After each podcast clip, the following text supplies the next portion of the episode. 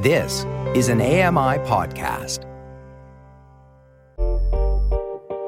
Hey, Dave Brown here. If you enjoy this podcast portion of our show, remember you can watch it live every day at 9 a.m. Eastern Time on AMI TV.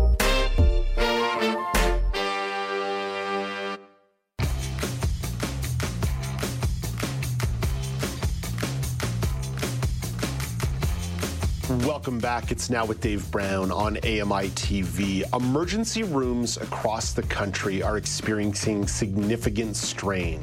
The province of Quebec's ERs have been operating at over 100% capacity since November. It's a very similar number in British Columbia, and plenty of other provinces are dealing with overcrowding and sometimes even ER closures. The Canadian Association of Emergency Physicians has asked governments, hospital workers, unions, to work together for better access to care. Dr. Bernard Ho has some more insight to offer. Dr. Ho is an emergency physician at the University of Toronto. Dr. Ho, thank you so much for making time to be on the show today. I'm grateful for your perspective. Thanks so much for having me, Dave.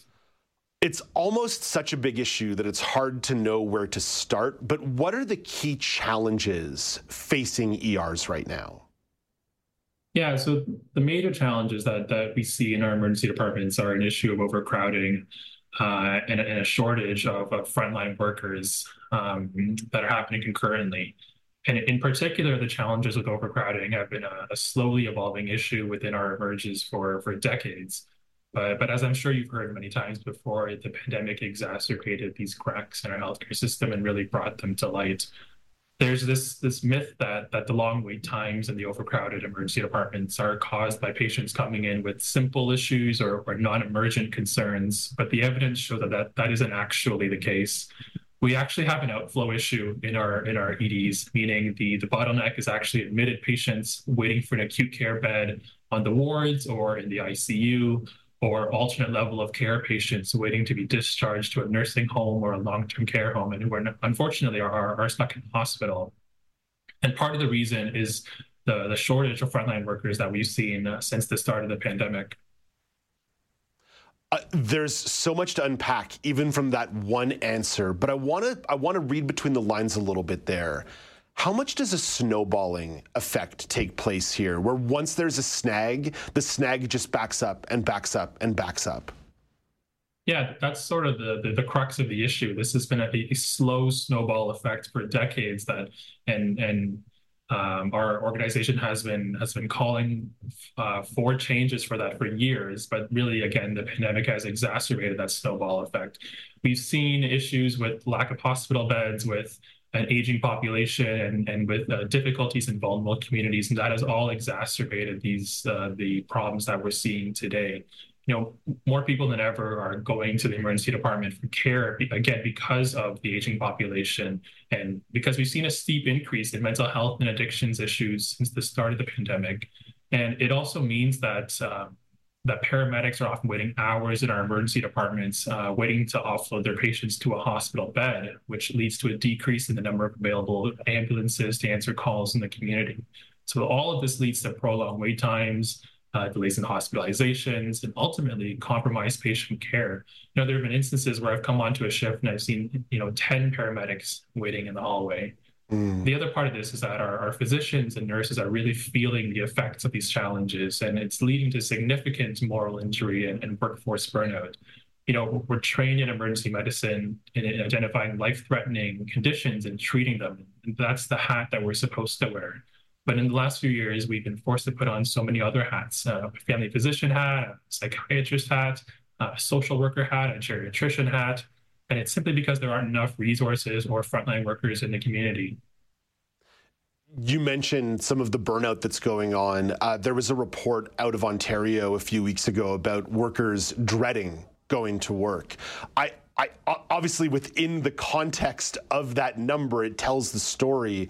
But what what is the experience and what is the impact in terms of the workforce and the number of people willing to take on such an important role when the conditions on the ground are so rough? Yeah, I mean, we've unfortunately seen a, a mass exodus of experienced nurses from our emergency departments since the start of the pandemic for, for many reasons. I think at the core of it, our nurses have felt undervalued and unsupported by by the provincial and federal governments, and you know, put in unsafe working conditions. And we've seen an alarming rise in violence in the emerg, and unfortunately, nurses take the brunt of that. And so the staffing shortages that result from that lead to a domino effect of emergency department closures, uh, reduced access to care, increased burden on the remaining nurses, and ultimately decreased patient safety. But I really, I think in order to address this, most importantly, we need to work on on retaining our most experienced nurses. A lot of departments are focusing on hiring new, newly graduated nurses, which that, is a great step, but unfortunately, they can't replace the experience and the, the wisdom of seasoned nurse.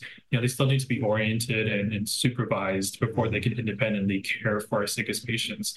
So we really need our governments to acknowledge the essential role that nurses have and provide wages and benefits that are commensurate with their contributions to the health of all Canadians. Um, I'd also like to see an increased focus on addressing burnout and mental health in our frontline workers and, and more support for our staff to prevent violence in the workplace. I, was going to ask what could be done to offer better retention for the people who are doing this important work on the grounds, because fundamentally that goes back to sort of the snowball effect or the vicious cycle. If conditions are bad and people want to leave, it just again snowballs the crisis and snowballs the crisis. So maybe reiterate there. What are some of the things that can be done to alleviate staff retention and how that would how that would end up influencing the system positively moving forward? Yeah, I mean, I just want to emphasize that again, the, the snowball crisis. When we have one, two, three seasoned nurses leaving our emergency departments, it, it causes a significant effect on, on the emergency department as a whole. It, it leads to an increased burden on the rest of the remaining nurses, and it's a huge hole to fill. And so again, we really need our governments to to acknowledge these the contributions that these nurses have had over the past decades. And again, we need them to provide um, benefits and wages that that align with how much they've they've put into the, their their job and their careers and how much they've been able to help Canadians over the past you know many years. Um, is it's essential for the for helping to alleviate the crisis that we're seeing currently.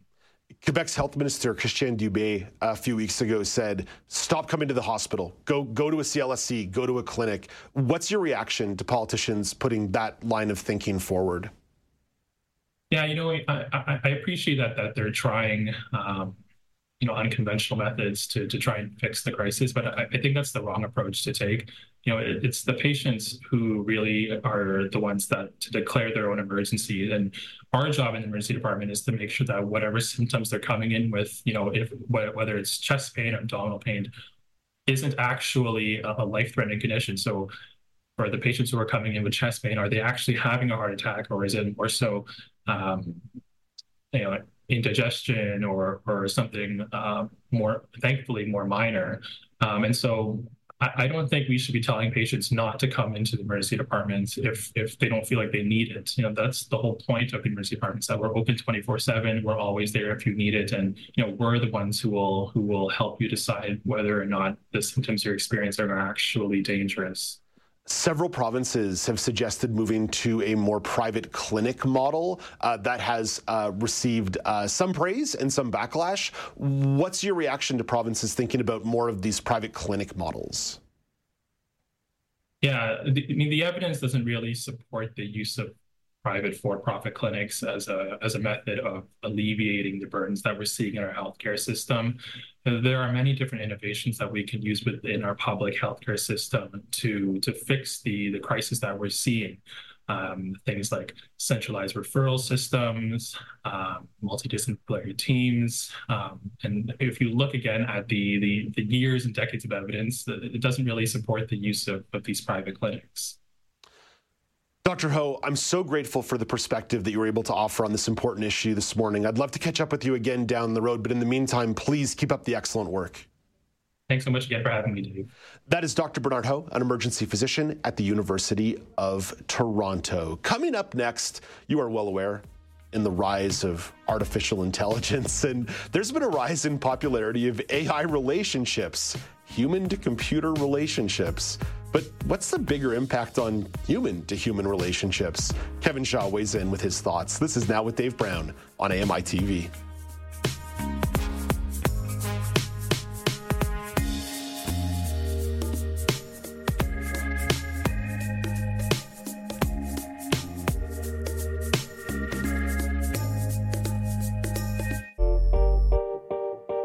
Dave Brown here. If you enjoy this podcast portion of our show, remember you can watch it live every day at 9 a.m. Eastern Time on AMI TV.